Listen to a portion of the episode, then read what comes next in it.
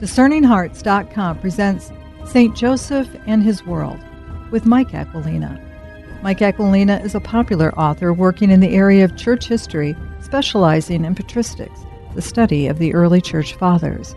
He is the executive vice president and trustee of the St. Paul Center for Biblical Theology, a Roman Catholic research center based in Steubenville, Ohio. He is a contributing editor of Angelus magazine and a general editor of the Reclaiming Catholic History series from Ave Maria Press. He is the author or editor of more than 50 books, including St. Joseph and His World, the book on which this series is based. He has hosted 11 television series on the Eternal Word Television Network and is a frequent guest commentator on Catholic radio. St. Joseph and His World with Mike Aquilina. I'm your host, Kris McGregor. Welcome back, Mike. Thanks for having me back, Kris. I can't wait to get into chapter four of St. Joseph and His World. I just have to remind the listener that as we're talking about the book, we are only just uh, touching the tip of an iceberg uh, compared to what you can find within the pages of this wonderful book. I just love reading your writing, Mike. Well, thank you so much, Kris. You're very kind. I'm not really. My kids won't tell you that. But but I'm serious. I mean, I'm learning so much about uh, again, St. Joseph, but also his world. The title is so apropos. They're members of our family in a very real yes. way. Uh, so many of us are running out and doing ancestry.com or 23andme or whatever to try to find our roots. And yet, here is a story that we all are a part of. I, I wonder if we realize that these are our ancestors. Indeed, indeed, they are. Our Lord Himself articulated his relationship with his disciples in family terms. He treated his disciples like family. You know, he established the Eucharist to be a family meal. He taught us to pray to God as our Father. We're supposed to consider Jesus as our brother, as the new Adam, you know, the new beginning of a new humanity, a renewed humanity, and a renewed Israel. These are the basic terms of Christianity we live in a certain household, and that household is led by Jesus and by Mary and Joseph. He's our elder brother, and they are, in a sense, our parents. Mary is presented in the book of Revelation as the crowned queen of heaven who's giving birth to other offspring. And she didn't have other offspring in marriage, so we know that we are those other offspring we are the offspring of the church whom she embodies. This is our family. We find our roots when we contemplate the Holy Family and find our place in their home. We've taken a look at a parallel experience in that of Herod the Great, and who at this point, when Mary and Joseph are betrothed, he's in his 60s and he's literally rotting away because of the choices he's made and so many other things that are happening within him inside. This is the man who was proclaiming to so many that he was the Messiah. Because look at all the things I gave you. Look at the material uh, wealth I provided the nation. Look at all the things I've given you back your money from taxes. I've done all so many, so many things. And and yet, when in reality, the true Messiah is being born into the world. I mean, it's an incredible parallel. Uh, it is. It is. There's so much beauty going on. You know, Herod's domestic life was a mess. He knew true love once, and he, he actually had that woman killed, his wife, Mariamne. It's a terrible story. It's horrific. And yet, when we look to the quiet story of the marriage of Mary and Joseph, it's a striking contrast. It's something I said is quiet, it's pure. And it likely was something that, that was destined from very early in their lives. Again, Nazareth was a very small village, probably about a 100 people in that time. And your spouse would have been picked out for you at a very early age, and you would have grown up knowing that this particular person was destined to be your husband or your wife that that's just what you grew up with because this person had been chosen for you at a certain point they would have taken that choice to a more formal level and they would have confirmed it in a betrothal and then after that they would have made the solemn profession in marriage and then it, it would have been that permanent commitment. There was a certain order to it. And it seems that in the case of Mary and Joseph, uh, they observed it meticulously. It's, of course, the pivotal point in all salvation history when the angel Gabriel will come to Mary and ask for her assent, her yes, to this incredible breaking through of God into the world. She keeps the, this announcement silent, but she makes the very bold statement I need to go now. And I we we hear it. She goes in haste to visit her cousin Elizabeth. Now, if Joseph and Mary are betrothed, and this is kind of a, a, a difficult journey, isn't it? I mean, there's a possibility that maybe St. Joseph might have attended with her, though we don't read that in the scriptures. Yeah, I, I think it's I think it's it's a possibility, uh, indeed a probability. You know, somebody would have had to go with her. It would have been unusual, to say the least, for a woman to make that kind of journey by herself. She would have traveled with others who were going in that direction, others from the village who were going in that direction for another purpose. And it's quite likely she would make the journey with someone to whom she was betrothed. They would have had to make it in more than one day, probably, especially for a, a, pregnant woman. She would have needed to rest. They would have stopped along the way and they would have found refuge, quite likely, in the homes of people they knew or in the synagogues in the towns and villages along the way, because the synagogues ordinarily provided hospitality to travelers. It, it's not clear then if Joseph would have been aware of the pregnancy. This would have been very early on, too. Especially yes. women in their when it's their first pregnancy. I can speak from experience. More often than not, in that first pregnancy, those first few months, you're not showing and if she's not saying anything, there's a real possibility that he would never have been aware that she was pregnant. And that encounter with Elizabeth doesn't necessarily say they had many people around them. That could have been a very private encounter for both of them. We don't know when St. Joseph came to his awareness. We don't know how long his agony was. Uh, the, the story is told with such economy in the Gospels, especially the Gospel of Matthew, which is told from St. Joseph's perspective. So we just know that he was troubled. We can imagine that he was, again, in an agony. You, you know, you think about it. This is something that he had been looking forward to throughout his childhood that he would have a normal married life with this girl he knew from er, from his earliest days and they would just continue to know each other's companionship. And suddenly, knowing she was pregnant by the power of the Holy Spirit, he could not see himself in that picture because he was just humble Joseph. He was just no account Joseph. There was nothing special about him in his own estimation. How could he have been married to a woman who had received such a gift? It just didn't make sense for him. Again, we don't know how long that agony lasted. We don't know how many days and nights he turned over the thoughts in his head, trying to find a solution and not liking any of the solutions that presented themselves to him. We do know he was deeply troubled, and eventually he resolved, we're told, to uh, divorce her quietly because he just could not see himself in that picture, the picture of the household of, of the Messiah. Yeah, I, I, like how you separated out the different theories for us in St. Joseph and his world.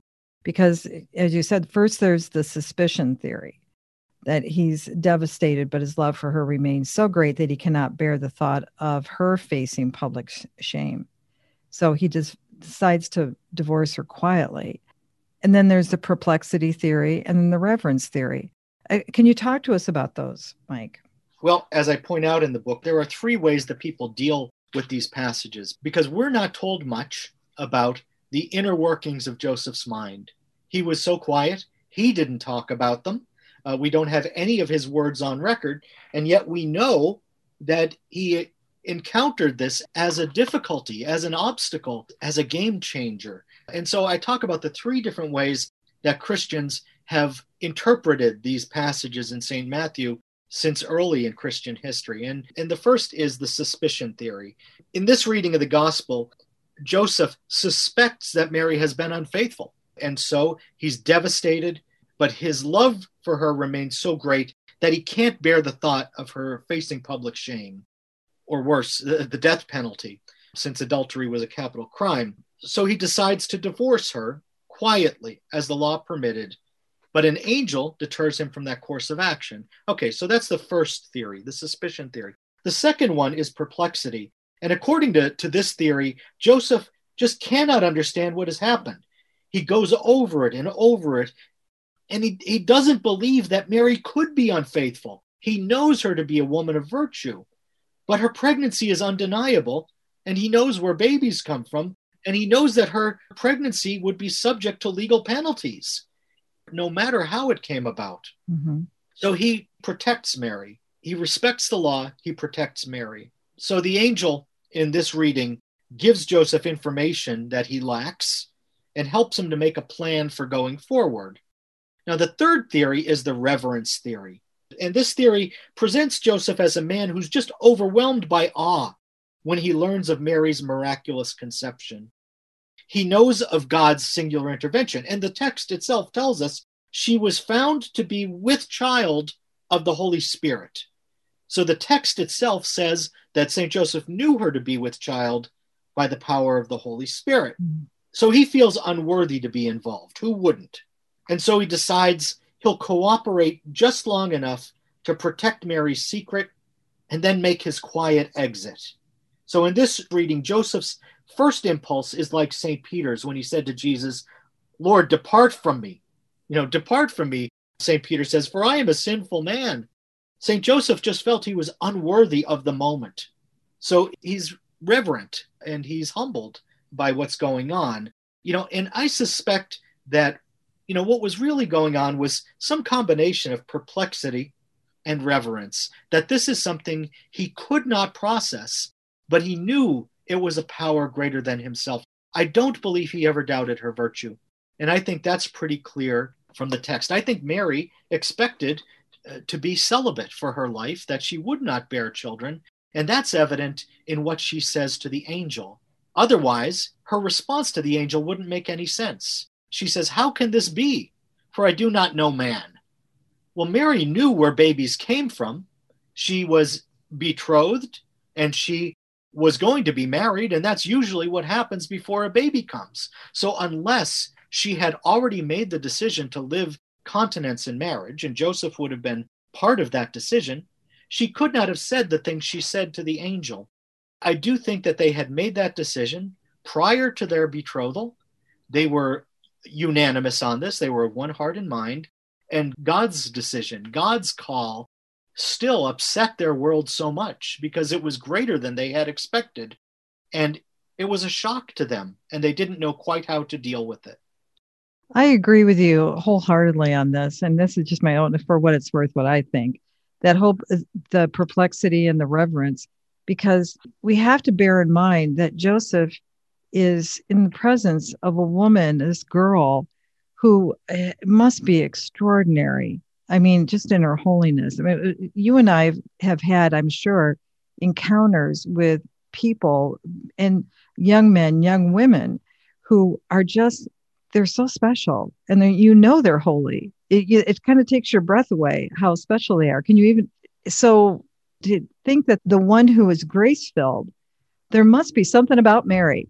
I mean that is just precious and wonderful and her continence and everything else so for joseph they have this friendship this relationship on top of probably a very tender love and care for each other he's just trying to understand it all because this is an extraordinary event. I think we have to kind of bear that in mind sometimes, don't we? Uh, we do. We do. It's so hard for us to imagine these circumstances because our culture is so different mm. from the culture of the first century BC in this faraway place. Our religious culture is even so different from what theirs was. So we really have to make a heroic act of imagination, of imaginative entry into that world. In essence, that's what I'm trying to make possible with this book.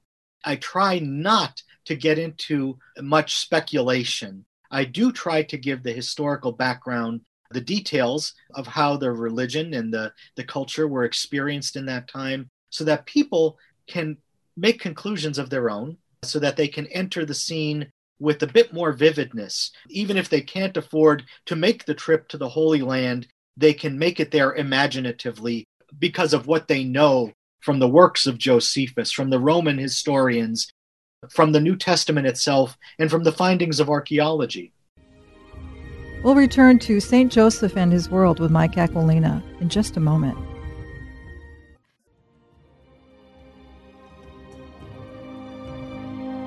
Did you know that Discerning Hearts has a free app in which you can find all your favorite Discerning Hearts programming?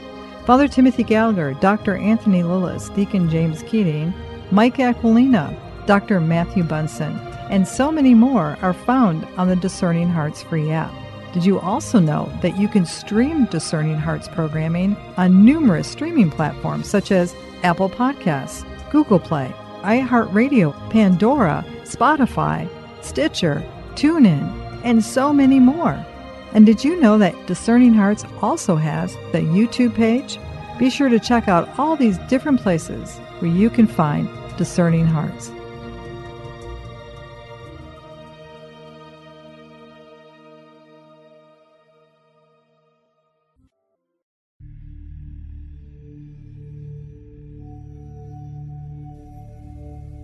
From a letter from St. Paul to the Ephesians, chapter 6. Be strengthened in the Lord in the might of his power. Put on the armor of God so that you may be able to stand against the wiles of the devil. For our wrestling is not against flesh and blood, but against the principalities and the powers, against the world rulers of this darkness, against the spiritual forces of wickedness on high. Therefore, take up the armor of God so that you may be able to resist the evil every day and stand in all things perfect. Stand, therefore, having girded your loins with truth, and having put on the breastplate of justice, and having your feet shod with the readiness of the gospel of peace, in all things taking up the shield of faith, with which you may be able to quench all fiery darts of the most wicked one. And take for yourself the helmet of salvation and the sword of the Spirit, that is, the Word of God. With all prayer and supplication, pray at all times in the Spirit and be vigilant in all perseverance and supplication for all the saints.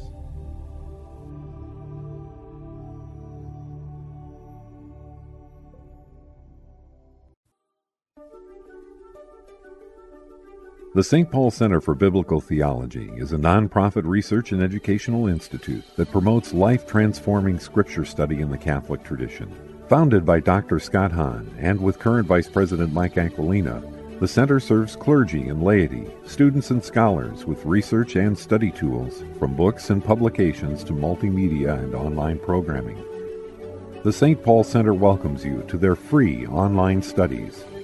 Whether you're studying Scripture for the first time, looking to take your studies to a higher level, or whether you're ready for advanced training, you've come to the right place. In addition, for each track of study, they recommend books that will enhance your study in prayer and build your library of essential works in biblical theology and spirituality. The studies are free. Just visit salvationhistory.com to view a complete library. We now return to St. Joseph and his world with Mike Aquilina.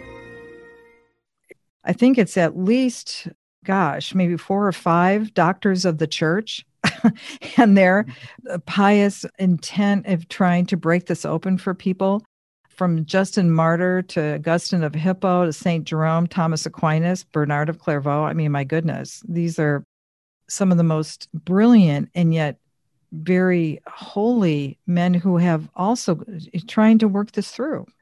I think it would be rash for us to make conclusions and try to impose them on others. We should recognize that the church has not ruled on an authoritative interpretation of these passages, but this is where some of the doctors have tended. We can certainly look among the conclusions of the doctors of the church and see which one is most persuasive to us. This brings up a very delicate point that I wanted to bring up, Mike. And I say this in all reverence and all care because there are those who have, and I know I did early in my faith life when I was getting very excited. I wanted to know so much. So I explored those beautiful, wonderful, mystical writings of those who received from their experience what appeared to be the life of a particular saint, whether it's the life of the Blessed Virgin or the life of Jesus. And there have been several throughout history that have brought these holy, pious intention of heart, I'm sure, writings, because from the experience of their meditation and gifts, I'm sure, from the Holy Spirit.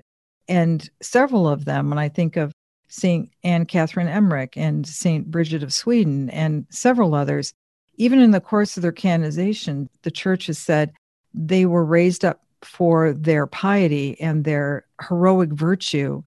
Pope Benedict XVI, in some of his reflections, have said that's a good thing, but their writings are not necessarily, even though they're saints, it's not necessarily canonical. It might help us in our faith life, but it doesn't mean it actually happened that way. Do you see where I'm trying to go with this? So if there are people out there that are listening, but wait a minute, I read that this is the way that it was. Yeah. You know, I mean, their accounts don't their accounts don't have the same qualities as those of sacred scriptures. Uh, you know, we believe the scriptures to be infallible, inspired, and inerrant, and these don't necessarily apply to the writings of the saints. They could have made many mistakes in in interpretation of their own visions. There may have been uh, things that they saw that they didn't quite understand and they were mistaken in their in the way they relayed these things. There may have been scribal errors also in the way these were set down. In the case of some of these mystics their visions were set down through dictation to another person. So you have another layer of interpretation going on there. Uh, and i and i don't mean to minimize their experience and i don't mean to minimize the importance that these accounts have had in the development of so many souls. They're very valuable and they help us to pray and they help again to give us that imaginative entry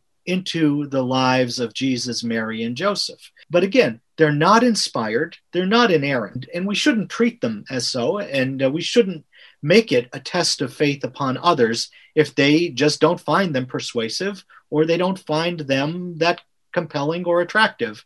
I think that the enjoyment of these things is sometimes a particular grace that's given to some people that's withheld from others. We have different gifts, we have different graces, and we shouldn't try to impose our particular gifts on other people. I think that's well said. And that's what I appreciate so much about your book, St. Joseph and His World, Mike, because it really lays down a real solid groundwork. And at least I'll witness to it just in my own personal experience. There was a piece of heart. I'm reading, I'm going, yeah, that makes sense to me because you were so careful to bring many different viewpoints, but the one that makes the most sense and seems so right.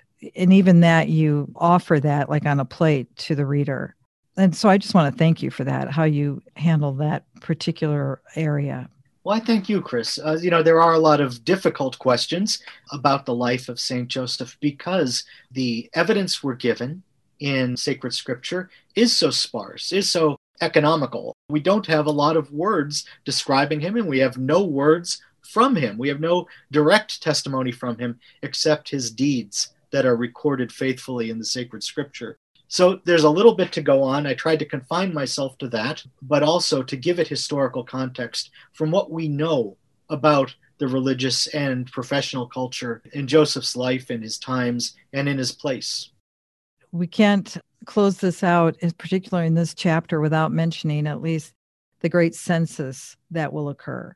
Is that an unusual thing that happens? I mean, it, was that very extraordinary?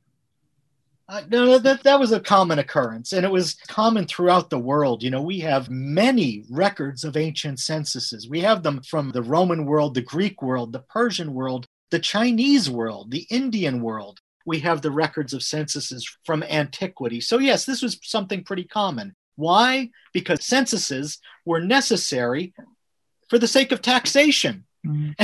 and and governments want to tax people. They need to pay for the things they want to do. They want to build grand palaces. They want to to staff an army. So these are very important activities of their government. They need to get money to do it.